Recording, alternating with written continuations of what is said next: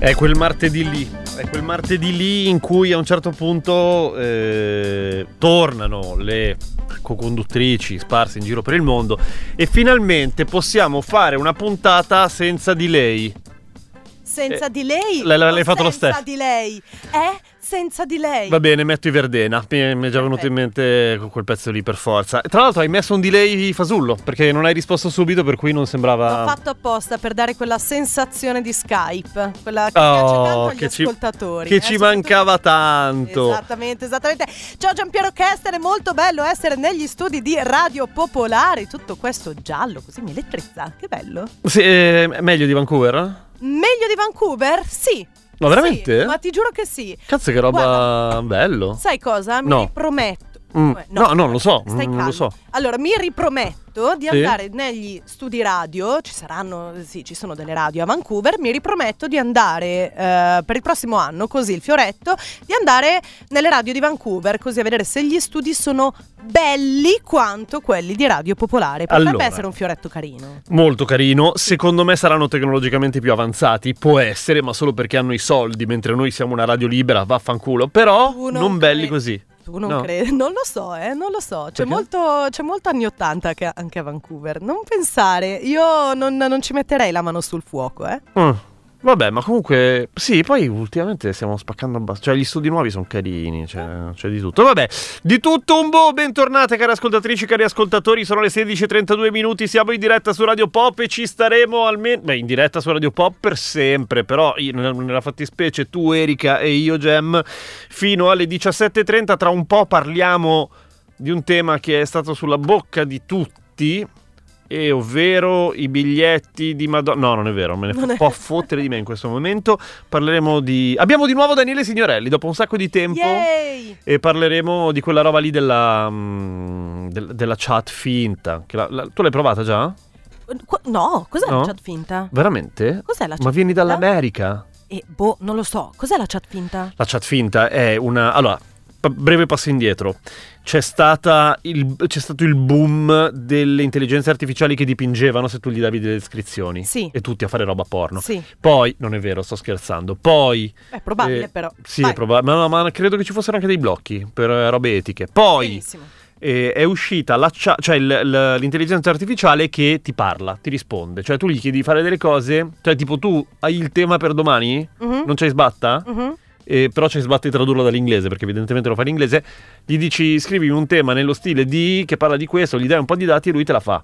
Ovviamente ha tutti dei trick, cioè ha tutte delle manchevolezze che Daniele Signorelli ha già raccontato all'interno del suo podcast, che sono molto interessanti. Cioè, se tu sei bravo, gli riesci a far dire delle minchiate senza proprio... come se non ci fosse domani. Questo è favoloso, ed essere uno studente adesso, in questi giorni, what a time è to be alive. Oh, sì.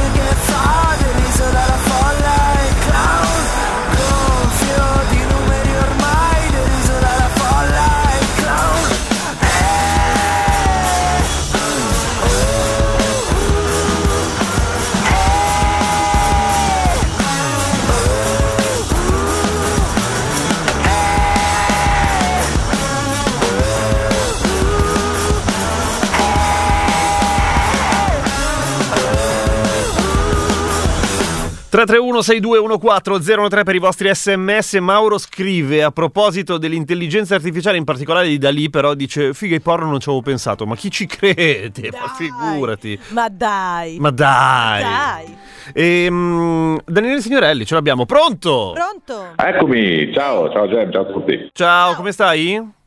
Bene, bene, bene. Tutto allora, bene. Guarda, siamo fortunati perché abbiamo la possibilità. Insomma, devi raccontarlo comunque. Erika, che è qui con me, non ha mai sentito parlare della chat AI, nonostante sia appena sbarcata dall'America. E quindi, sai, noi viviamo un po' nell'idea che là è tutto. No, non sa una mazza. No, Daniele, io non ho mai sentito parlare di questa chat robotica. Tra l'altro l'hai detto quasi mettendo in dubbio la veridicità della notizia. Ma non la metto.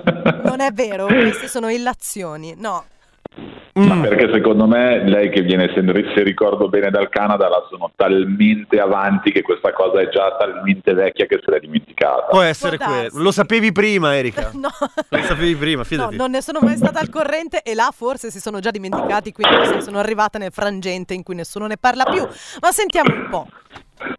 Ma allora, noi stiamo parlando di Chat GPT, si chiama per l'esattezza, che in verità non è una novità assoluta, nel senso di strumenti di intelligenza artificiale con i quali noi siamo in grado di scambiare due chiacchiere, di conversare, di fare domande, ottenere risposte o di chiedere veramente tutto quello che ci passa per la testa, ottenendo risposte più o meno plausibili, a volte sì, altre no, ce ne sono tanti e ci sono da tanto tempo. Beh, di base, no, scusami, a me viene in mente Roberto della banca BPM, quando ti colleghi, che non so se si chiama Roberto, forse Roberto, chiedilo a Roberto, che è ovviamente un bot idiota che non azzecca mai una. A me, però, esatto, a me anche viene in mente Tobi. Chi è Tobi? Esatto, Tobi di Vodafone. Io li uso soltanto per chiedere: voglio parlare con un operatore umano. Tobi in realtà è depressissimo per colpa di quelli come voi, per cui lui vorrebbe darsi da fare, ma viene sempre ostracizzato. Vabbè. Ecco. Diciamo che, a differenza di Tobi, di Roberto, chiunque sia, e in generale della maggior parte degli strumenti di questo tipo che c'erano fino a poco tempo fa, ChatGPT è particolarmente evoluto. Adesso dare i numeri poi serve a poco, però fanno un po' impressione. Allora, ChatGPT è dotato di circa 200 miliardi di parametri, che sarebbero un po' l'equivalente digitale dei nostri neuroni.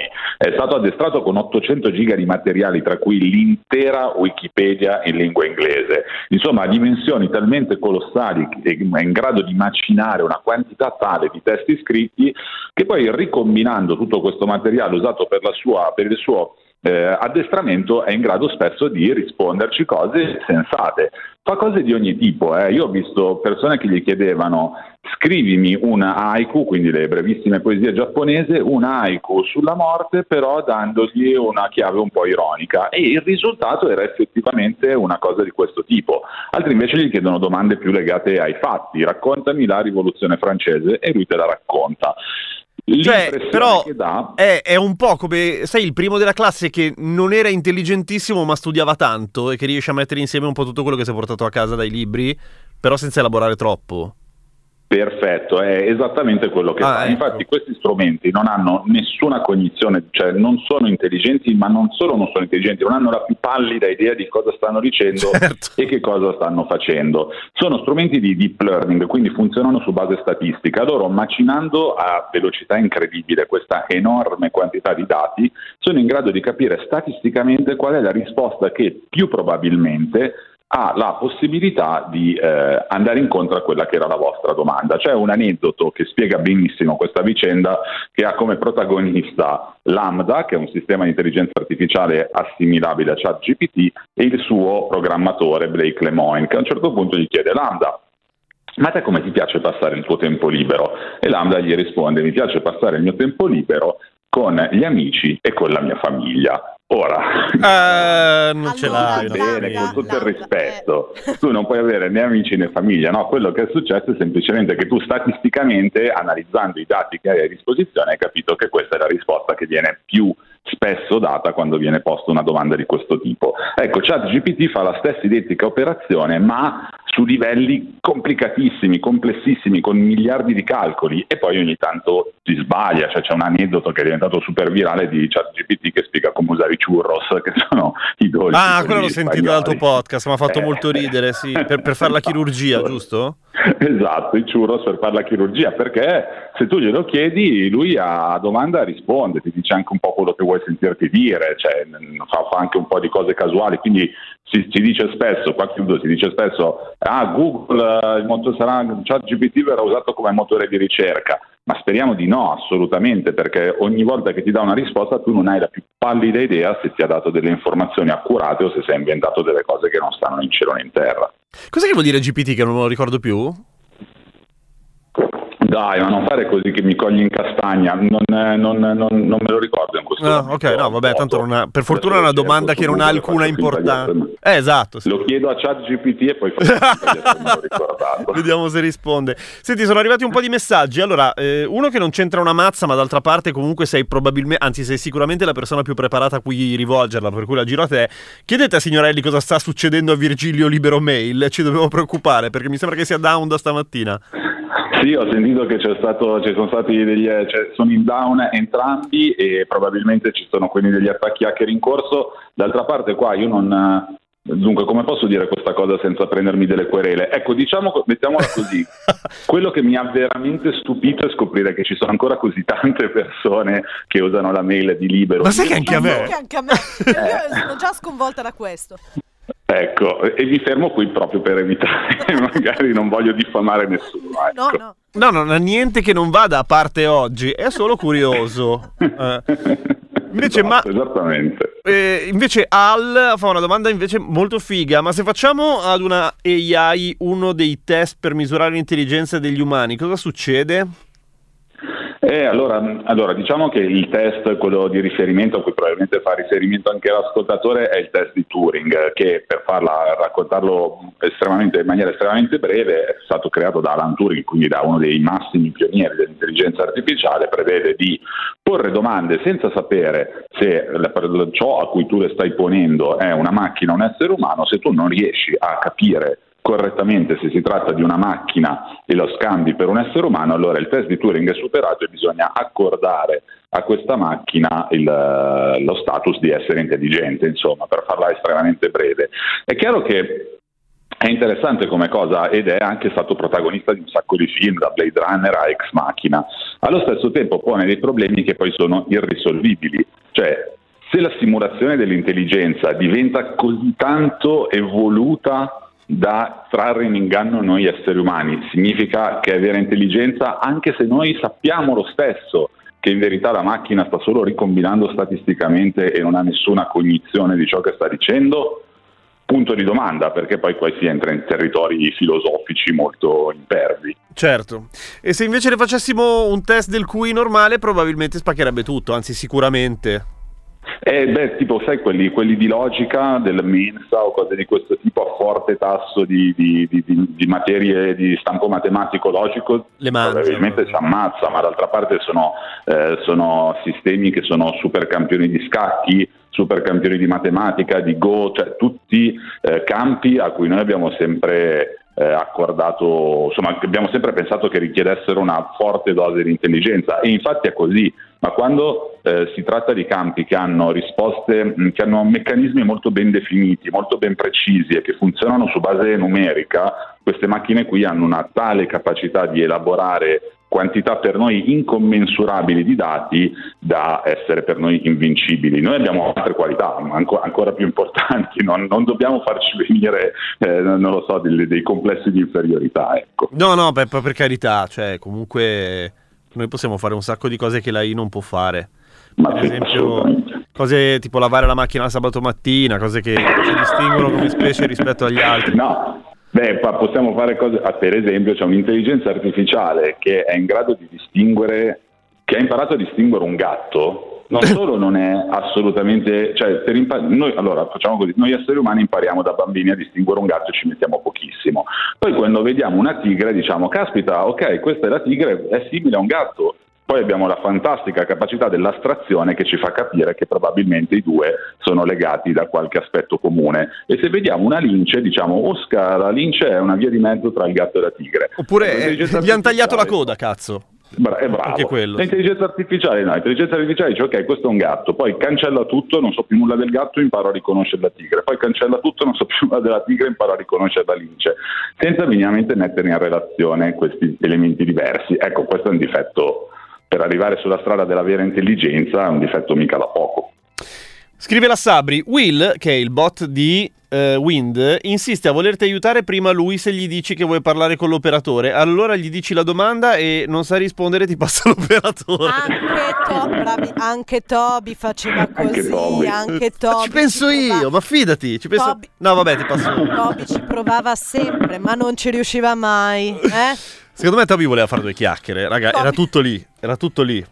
Vi voleva fare due chiacchiere. No, tra l'altro stavo pensando che Lambda aveva risposto con mi piace passare il tempo con famiglia e amici, no? La seconda risposta più probabile sarebbe stata mi piace tantissimo bere, no? Cosa ti piace? Sì, probabilmente sì. E sarebbe stato da solo. Da sola a casa. Sarebbe stato altrettanto ironico, altrettanto divertente. Quindi io farei di nuovo questa domanda e vedere cosa succede. Jacopo dice io conosco uno con la mail di Yahoo. Io uso, vabbè, Tiscali, mia mamma Tiscali anche era bello. Anche Tiscali è bellissimo. Tiscali. Mia mamma ha avuto vabbè, non me lo ricordo neanche più. Io uso la mail di Libero da una vita, sarebbe un casino cambiarla. Saluti da Alessandro. Sì, è il cioè per quello che rimani lì, perché devi avvisare un casino di gente di base. Sì. Cioè, e poi fino ad oggi ha sempre funzionato, perché... Beh, se funziona, perché no? Wiki dice Generative Pre-trained Transformer. Eccolo lì, ok. Ok, sì, generative, ok, pre-trained, quindi perché sono sistemi generativi, quindi in questi giorni ne sentirete tantissimo parlare di intelligenza artificiale generativa, è un po' tipo adesso metaverso e web 3, quelle robe lì sono un po' passate di moda, fanno molto 2022, nel 2023 la parola d'ordine tecnologica sarà generative AI, che sono appunto quelle che producono testi, producono immagini, producono suoni e cose di questo tipo, quindi sarà lì che si riverseranno tutti i capitali in cerca di nuovi sbocchi. Ma infatti l'idea qual è? Cioè qual è l'obiettivo finale? Farsi fare delle cose scritte? Qual è l'obiettivo finale qui?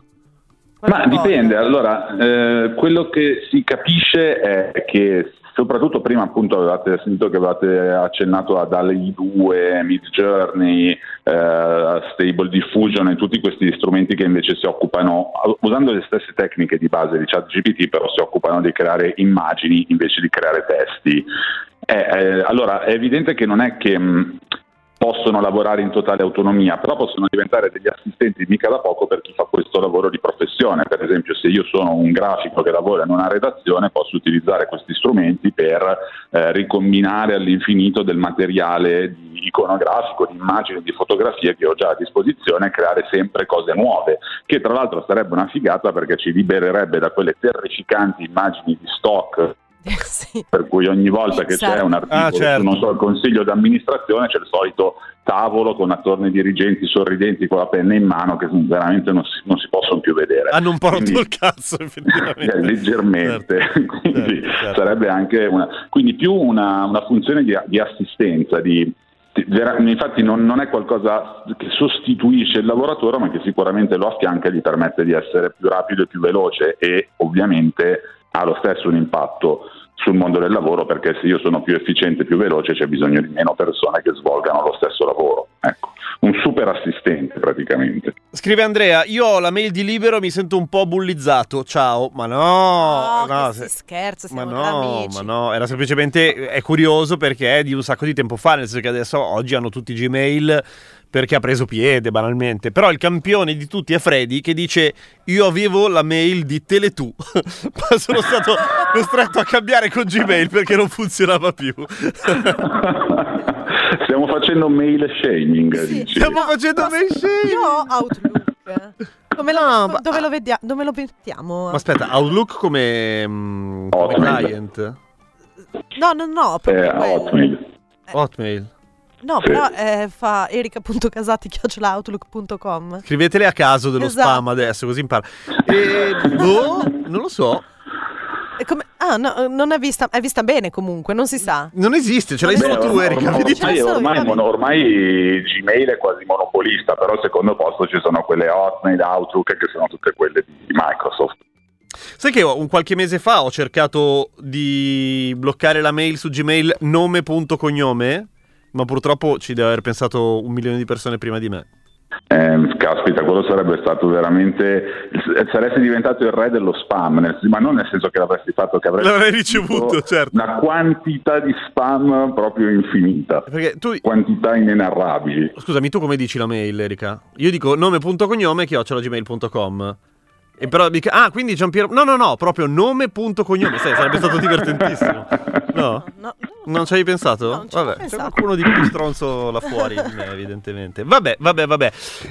Senti, però sentivo anche dal... Adesso ovviamente rimandiamo anche alla puntata del tuo podcast, che è Crash, e che si trova su tutte le piattaforme di podcasting. C'è già in canna la prossima AI. GPT-4, che dovrebbe ormai uscire tra poco e che avrà, non so, invece di 200 miliardi, 20.000 miliardi di parametri, invece che sarà addestrata con 800 giga di materiale, sarà addestrata con 800 terabyte, non lo so. Quel che è certo è che sarà ancora una volta un cambiamento quantitativo, e questo è il problema un po' dell'intelligenza artificiale. Noi sappiamo che diventano sempre più bravi a fare quello che già sappiamo che sanno fare, cioè macinare statisticamente quantità incredibili di dati, scovando correlazioni all'interno di questi mole di informazioni che per noi spesso sarebbe invisibile. Però i limiti rimangono sempre lo stesso, rimangono sempre gli stessi, finché si tratta solo di lavorare su base statistica senza aver capacità di astrarre, di generalizzare la conoscenza, di riutilizzare vecchia conoscenza in ambiti nuovi, di fare insomma quello che noi facciamo con il nostro cervello, questi strumenti non prenderanno la strada che li porterà alla tanto attesa vera intelligenza artificiale. Lì ci vuole uno scarto qualitativo, qualcosa di nuovo, una nuova invenzione che cambia le carte in tavola. Questi sistemi sempre più potenti invece fanno solo progressi quantitativi, più numeri, più informazioni elaborate a maggiore velocità, per cui poi all'inizio ti sorprendono, poi studi un po' il meccanismo e dici ah vabbè, però comunque è sempre la solita roba che poi lo possiamo ingannare, o comunque rischiano di essere pericolosi non perché sono intelligenti, rischiano di essere pericolosi perché non sono intelligenti e quindi vengono fraintesi, vengono utilizzati per produrre materiale fasullo da poi spargere a piene mani ovunque, e invece manca ancora quella scintilla che potrebbe magari dargli un po', renderli veramente qualcosa di intelligente, quindi aprirci un po' questa nuova specie aliena che stiamo aspettando da tempo. Intanto continua a impazzare la questione mail, e Sabri dice una grande verità, dice tutti noi abbiamo un'email imbarazzante fatta da adolescente. Certo, anch'io ce l'ho, che è quella che usiamo davvero da anni, e poi ne abbiamo creata una in ordine su Gmail per poterla mettere sul CV. E io mi ricordo quando facevo il prof facevo questa cosa con gli studenti, cioè di togliere quella roba tipo, cazzo ne so, Ganja Killer 4002 e di metterne uno serio che prima o poi sarebbe servito a qualcosa. Marco è preoccupato dice spiegate per favore il problema di avere la mail di Libero, non buttateli roba così, rischi, vulnerabilità. Ma no Marco, stanno scherzando, va bene la mail di Libero, è solo che a un certo punto tutti hanno fatto Gmail ed era più veloce, più pratica nella percezione di tutti quanti, ma va bene Libero, no? Va benissimo. Ma sì, adesso vediamo che cosa sta succedendo a livello di questo, quanto è in corso da stamattina, però tendenzialmente siamo sempre tutti al sicuro, diciamo così. Sì. Anche il crash del sito, voglio dire. Vabbè, ma quello ripara. Quello succede a tutti, e dai, anche a Gmail ogni tanto. Infatti. Alcune radio di flusso sembrano già fatte da delle AI, è vero, e quello è il prossimo grande passo, che però... possono, appunto, può arrivare solamente alle radio di flusso e non alle radio di parola, per cui quando dite Radio Popolare però si parla troppo, intanto però siamo per forza umani, magari stronzi, ma umani, ed è umani, un pregio. Molto umani. Gian Piero Kester, che assist. No, era assolutamente casuale. Io ancora Tiscali e Libero, ma entrambe le caselle le gestisco tramite la mia Gmail. Qualcuno ricorda Interfree? Scrive Franco? No. Interfree? Ma era no, io mi ricordo una cosa che teoricamente tu ti ci potevi collegare per poi avere a disposizione tipo internet gratis, però non riuscivo mai a collegarmi, ma proprio una roba degli albori della rete. E ti si riempiva tutto di Trojan, esatto, svariati. Ah, sicuramente, quello sicuramente. Ho preso un sacco di Trojan gratis e non sono mai riuscito a scroccare la rete, quello sicuro. Intanto, a proposito di siti così di dubbia provenienza, niente, Mauro è partito per la direttrice del porno sulla I e gli piace tantissimo. Chiedono una chat brava per fare porno belli, ovviamente per scopi strettamente didattici. Perché? In che senso? Perché so. Didattici? Sì, no. Ho capito. È interessante. Scopi manuali, più che altro. Scopi manuali didattici, sì. Ok. Va bene, va bene, va bene. Commento da docente: come facciamo per far fare dei progetti agli studenti da adesso in poi? Da alcune prove fatte dai miei colleghi sono davvero indistinguibili i risultati rispetto a dei lavori ben fatti da veri studenti. E questo è uno dei problemi, sono due i problemi fondamentali che ChatGPT pone a livello proprio immediato così di società. Uno è che rischiamo di andare incontro a una nuova ondata di fake news, che almeno quelle più banali di testo pensavamo quasi di essercele messe da parte, adesso invece c'è uno strumento che potenzialmente per chi vuol fare per i troll, per chi vuol fare propaganda di Stato, per chi vuole creare il classico sitarello di bufale, può produrre una quantità infinita di contenuti da poi spargere a piene mani in rete senza alcuna difficoltà. Dall'altra c'è quella invece di chi usa ChatGPT al posto di fare le ricerche. Allora, prima di tutto, secondo me col tempo inizieremo a farci un po' gli anticorpi, a sviluppare un po' di intuito e a capire, come già immagino i professori già facciano con il copia e incolla su internet, certo, capire sì, quando c'è qualcosa che non va. E poi secondo me in ChatGPT, quando gli si fa le domande più standard, non è che sta tanto a farla lunga e a ricombinare in maniera sempre diversa una enorme quantità di testi. È venuto fuori che molte volte semplicemente fa un copia e incolla di un testo e te lo mette lì. Se tu gli chiedi quali sono le tre leggi della termodinamica, non è che ti crea un testo super originale, certo, ti sarà magari quello, ogni volta leggermente diverso, però poca roba. Quindi se tutti gli studenti ti presentano degli elaborati che hanno tra di loro microscopiche differenze, vuol dire che hanno usato tutti ChatGPT invece di copiare l'uno con l'altro come facevamo ai bei vecchi tempi. Detto sì, il problema c'è, non è che non esista, come c'era anche quando è venuto fuori internet, perché lo stesso problema si era posto ai tempi di internet, ma adesso come si fa a fare le ricerche che non bisogna più, basta fare una ricerca su Google e poi fare copia e incolla. Il problema sembrava uguale. Ci siamo creati gli anticorpi allora e con un po' di fatica troveremo una soluzione anche stavolta. In realtà ancora prima di Google, perché io mi ricordo di aver copiato ricerche da Omnia, hai presenti i CD? Ma no!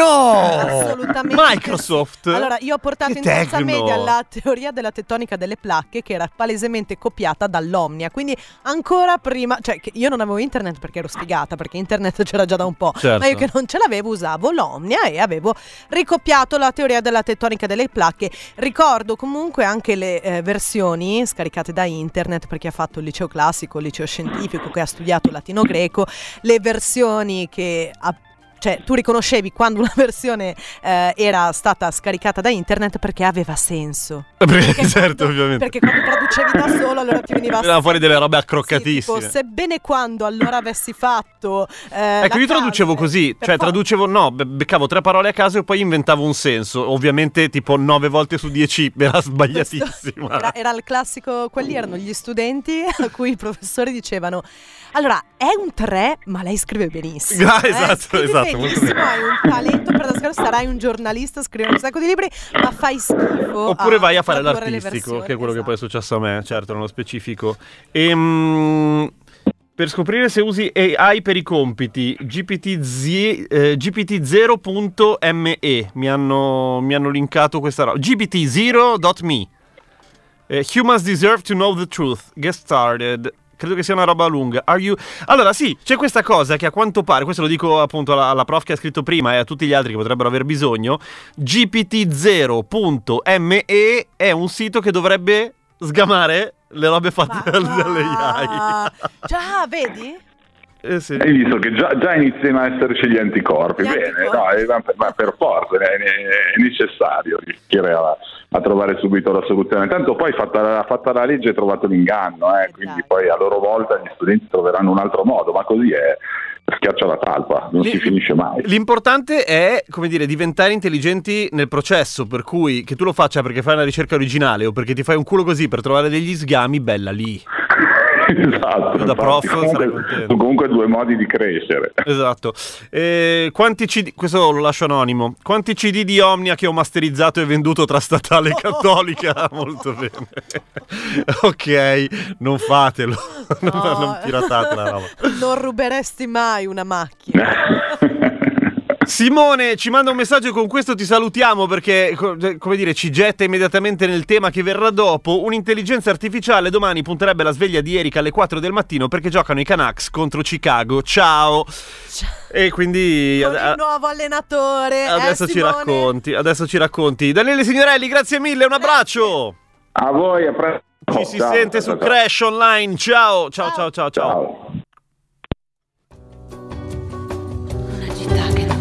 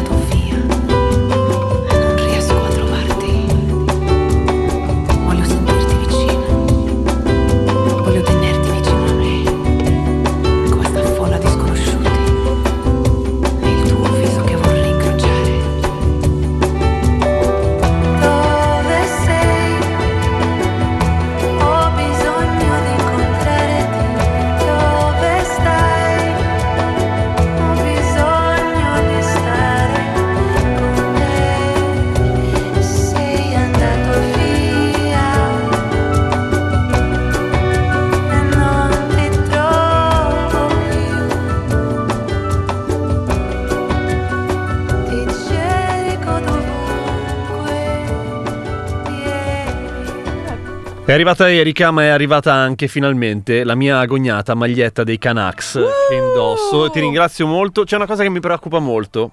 Cosa? È un XL, taglia americana. Sì. Mi sta un po' strettina. Forse devo fare la dieta. Dovrebbe starmi larghissima. No. Dai, benissimo così. Vabbè. Gian Piero Kester. Per i più curiosi, per gli ascoltatori più curiosi, la maglietta è nella versione giallo e rossa, perché comunque avevamo già stabilito al primo mese a Vancouver tutti quanti insieme che blu e verde era un accostamento di colori che non ci piaceva. No. L'avevamo già deciso, quindi questa è la maglietta versione giallo-rossa con il pattino velocissimo, con il logo con il pattino velocissimo. È vero, c'è un logone gigante. Che bella la mia nuova maglietta dei Canucks. Ecco qua. Canucks, Gian Piero Kester. Sono rimasti orfani. Canucks. Orfani, terremoto in casa Canucks. Non ti senti un po' in colpa aver abbandonato Vancouver proprio in questi giorni di grande crisi? Posso dire che mi spiace molto non aver visto l'ultima partita dell'allenatore Bruce Boudreau. Oh. Mi dispiace veramente tanto, sì, perché dopo una stagione a dir poco deludente, l'amatissimo coach Bruce è stato spedito. Perché? È stato spedito. Cosa ha fatto di male? Perché perdeva sempre. Magheggi sì, vabbè, ma tutti perdono coi Canucks, tutti. Non è colpa degli allenatori.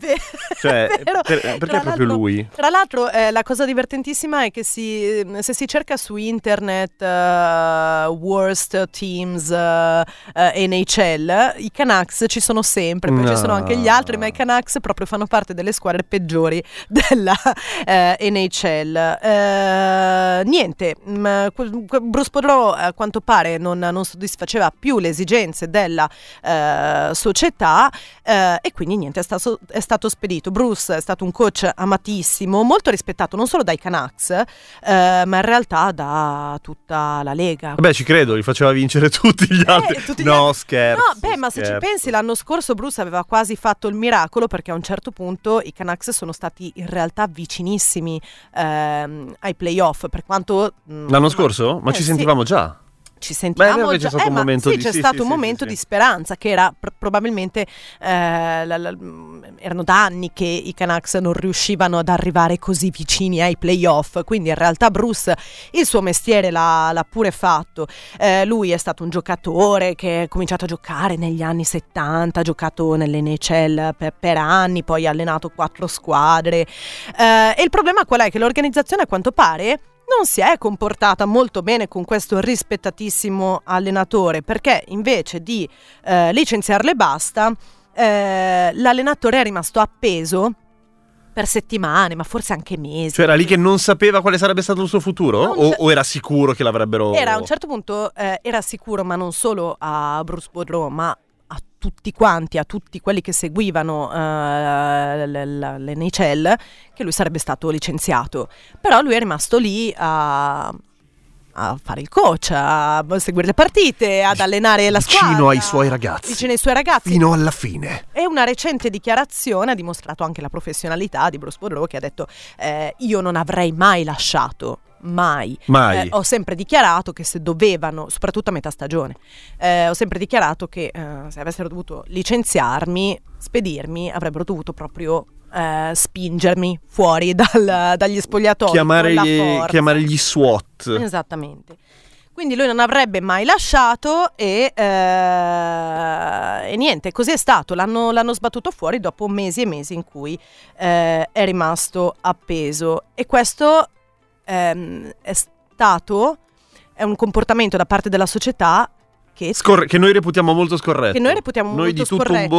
Ma non solo noi, ma anche tutti gli opinionisti dell'NHL, la stampa, il pubblico, i tifosi dei Canucks, tutti quanti sono estremamente critici nei confronti di una società che, a quanto pare, scopro, non si è mai comportata tanto bene con i suoi dipendenti. Ah, c'è del marcio nei Canucks? Strappo questa maglietta. C'è del marcio nella società.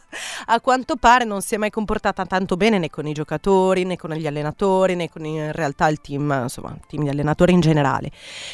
Quindi questo in realtà è un comportamento che a quanto pare hanno già avuto in passato, che non stupisce quasi nessuno, e ancora una volta si sono dimostrati, a quanto pare, una società non tanto corretta.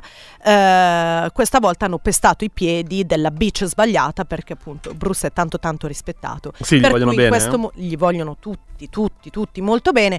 Di conseguenza, pioggia di critiche sui Canucks, al grido di non compriamo più i biglietti, perché questa è la... Ah, quindi hai fatto... No, quindi ti sei assolutamente in linea, hai fatto la cosa giusta.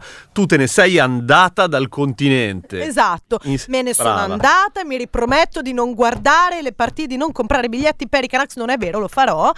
No, però...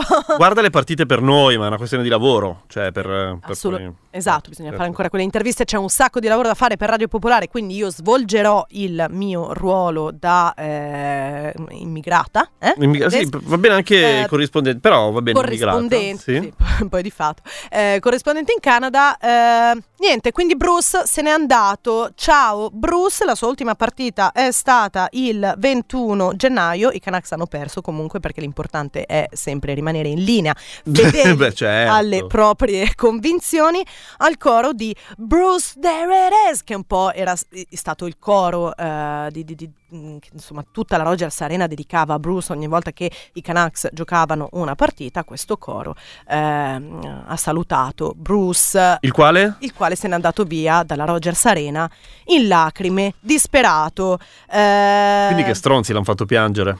Sì. Sì. Quindi niente, c'è da finire sta stagione, nuovo allenatore, questo Rick, oh mio Dio, mi sono appena resa conto che non so come si pronuncia, Tocchet. Forse. Come si scrive? T-O-C-C-H-E T, però non so se è francese, non so se Tocchet, boh, non lo so. Magari vabbè. Comunque questo tipo pelato adesso, ma no, adesso è il nuovo allenatore e tutti dicono Rick, grandissimo, bravo, in bocca al lupo, perché qua sei proprio stato gettato in mezzo ai lupi. E ne uscirà? E ne uscirà Capobranco probabilmente. Bravo Rick. Bravo Rick.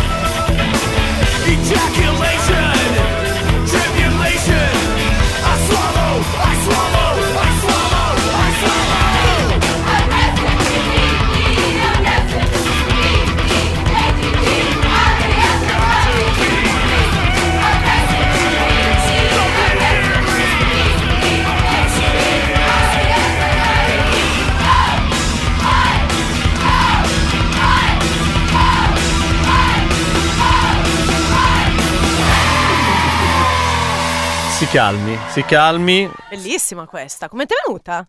Be aggressive? Cioè stai dicendo che... Oh, ma perché tutte le volte vi lamentate? Tutte quelle che vengono qua si lamentano della musica. Io non lo so cosa devo fare con voi. Vabbè. Dicevamo. Canucks male. Ci sorprende? No, ma alla fine ci piace anche un po' di dramma, eh? Sì. È un po' come una soap opera. A te poi... Canucks. Certo. Più dramma c'è, meglio è. Allora, però comunque chi è che sta bene? Chi è che si sta comportando molto bene? Che stanno facendo i bravi bambini tutti i compiti e portiamo a casa le verifiche fatte bene, i 10 a scuola? I Seattle Kraken. Oh, i Beniamini 2. Sì, i Beniamini 2, la nostra squadra gemella, i nostri amici, il nostro logo preferito dell'NHL, ma anche un po' il luogo, perché Seattle è un posto molto carino. È un po' il logo del cuore. È un po' il logo barra luogo del cuore. O luogo del core. Anche. Stanno andando molto bene perché... Oh! Cosa gli è successo? Sono secondi in classifica. No, veramente? Eh sì. E prima chi ci sono? I Golden Knights? I Golden Knights, quegli stronzi dei Golden Knights. Ma qui con 60 punti. Ma indovina, i Seattle Kraken di punti ne hanno 59, bitches. Quindi siamo a un passo. Siamo a un passo. Oh. Che andiamo ai playoff. Questi Seattle Kraken ci fanno sognare. Ci fanno sognare. Eh sì. Quando è la prossima partita? Tu non lo sai, lo chiediamo a Simone. Simone, quando è la prossima partita? Perché non mi ricordo più. Esatto, non me lo sono scritta. Gian Piero Kester, senti, ti volevo condividere una cosa con te, con gli ascoltatori e con gli ascoltatrici. Io credo di aver vinto la lotteria del viaggio di merda in aereo, cioè dell'Intercontinentale. Beh, allora, sei qua. Quindi non è andato tutto storto. Insomma, sono arrivata. Tra l'altro a Natale con la nevicata c'è stato un casino. E sì? Non partivano, gente che è dovuta partire a Natale proprio il 25, quindi disastri. Sbatta. Quindi a me è andata bene. Però nell'andare bene. In orario, guarda, una mezz'oretta di ritardo che comunque assolutamente gliela lasci, insomma. Sì, poi sì. Se vivi insomma qui in Lombardia con Trenord e quant'altro, una mezz'oretta di ritardo gliela perdoni a qualunque tranquillamente, a occhi chiusi. Comunque sia, nella fortuna di aver avuto l'aereo in orario e tutto quanto, comunque ho vinto la lotteria dei seggiolini, la lotteria dei seggiolini di merda, quelli dei compagni di viaggio di merda. Chi avevi di fianco? Avevo di fianco due fratelli di 8 e 13 anni. Impegnati. Beh, però se sai l'età ci hai parlato. Sì, perché dovevo capire chi era il nemico. Quindi a un certo punto ho detto ciao, quanti anni avete? Perché prima di prendere una pastiglia che mi ha dato la mia collega illegale? Non lo so, okay. Comunque non lo vogliamo sapere. No. Probabilmente no. Ma comunque sia, prima di prenderla volevo capire quale fosse il nemico. Il nemico erano due ragazzini, due fratelli di 8 e 13 anni. Ma erano canadesi o erano di qua? Erano canadesi perché secondo me sono nati in Canada, ma credo che stessero andando in India, perché l'aereo, tra l'altro, in questi momenti gli aerei che partono dal Canada e che vengono in Europa, ci sono tante persone indiane che magari tornano a casa o viaggiano e quant'altro, perché non possono più fare scalo in Cina. Quindi ci sono c'è il rimbalzo bizzarro. Eh sì, perché per il Covid gli aerei che vanno da quella parte lì non fanno più scalo in Cina, perché è un disastro se no, e quindi fanno scalo in Europa. Quindi ci sono tanti indiani che viaggiano verso l'Europa in questo momento da Vancouver. Abbiamo una notizia: Kraken dopodomani contro i Canucks. Grazie Simone. Grazie Simone. Ci sentiamo dopodomani, ti chiamo. Ma sì, poi mi dici che dobbiamo fare. Dobbiamo commentarla questa, anche perché di tu, nuovo allenatore, la partita contro il derby. Come si chiamavano i due ragazzini? Non ne ho la più pallida idea, fino a lì non ci sono arrivata, non volevo arrivarci ad avere così tanta confidenza con questi due. Cioè va bene tutto, però ma non ho preso la mia pillolina, quindi alla fine non sono rimasta molto coinvolta. Però questi hanno litigato. No, quello era peggio. Ci ho pensato, non ci abbia pensato, bambini, ma sarei finita in carcere, non era il caso. Certo. Però hanno litigato per 9 euro e mezza, quindi niente. Ma scusami, non potevi fare la problem solver, cioè l'agevolatrice? In modo maieutico tiravi fuori la soluzione da loro per risolvere un conflitto che evidentemente si portavano dietro da anni. Allora, non me la sono sentita. Quello che facevo era di essere la vecchia rompicoglioni che fa... Veramente lo facevi? Sì, giuro. Che palle! Senti, dovevo dormire, e comunque... Tanto eri drogata, vabbè, ero drogata, ma comunque, cioè, non è che ero drogata fino a quel punto. Ma i genitori c'erano da qualche parte? I genitori sì, ma erano tipo dall'altra parte dell'aereo. Non so come funziona la regola dei posti. Comunque erano veramente molto lontani, per cui niente. E se hai due figli rompipalle, lo prendi dall'altra parte dell'aereo. Probabilmente, di solito funziona così. Hanno pensato, quando mi hanno visto, ecco, questa è la sfigata che si becca questi due. Buona fortuna. Esatto, ciao. Niente, quindi ascoltatori e ascoltatrici, se avete anche voi qualche esperienza intercontinentale di economy, perché comunque è quella che regala le esperienze più forti e più intense, niente, vi invito a condividerle con me per essermi vicini. Fammi pensare, io ho... Allora, il mio primo viaggio intercontinentale, cioè la prima volta che da bambino sono tornato in Cile, cioè sono andato a trovare i parenti in Cile, ho viaggiato con era in 6 aereo grosso, 747, molto grande, file in mezzo, per cui murato da una parte mia mamma, dall'altra parte un turista inglese che poverino aveva una protesi al braccio. E E secondo me ho intuito all'epoca che non... Forse era una cosa recente, perché non gestiva molto bene la questione. Cosa succede? Che lui e i suoi amici, che stavano andando a Rio, perché faceva la scala a Rio, si sono ubriacati a merda. Sorprende? No, non tanto. Ma lui si è addormentato e il pesante braccio gli cadeva dal bracciolo sulle mie gambe, periodicamente. E pesava tanto, Io ero un bambino e lui dormiva tanto, cioè nel senso che non si svegliava. Per cui non è stato un bel viaggio. No. Gambe lividone? Gambe lividone. Braccio di inglese che era troppo ubriaco per gestirlo. Questo è il mio ricordo personale. Intanto mi scrivono: la pastiglia era un potente allucinogeno e i due fratelli non esistono. Sarebbe stato bello. Possiamo dire che sarebbe stato bello. Erika non va nei cinema italiani. Adesso ci sono i ragazzini con le casse Bluetooth a palla. Veramente? Allora... Kesten smette di andare al cinema italiano immediatamente. Esatto, ma davvero? È un po' che non vado al cinema, devo dire. No, cioè una roba del genere è intollerabile. Però vabbè, chi sono io se non un vecchio brontolone? Un vecchio brontolone. Vabbè, 331-6214013 per i vostri sms. Abbiamo il tempo per dei Bad Religion e poi dopo un po' leggiamo i vostri messaggi.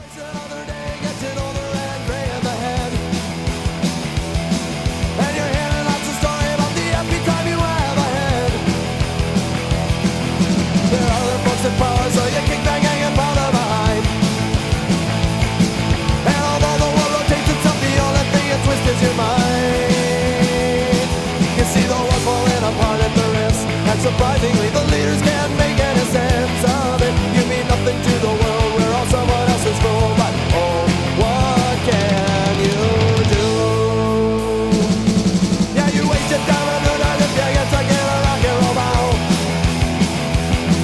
Do you find I'm only wanting to compete with more throughout the loud? They seem to be in power, so I kick back and follow behind.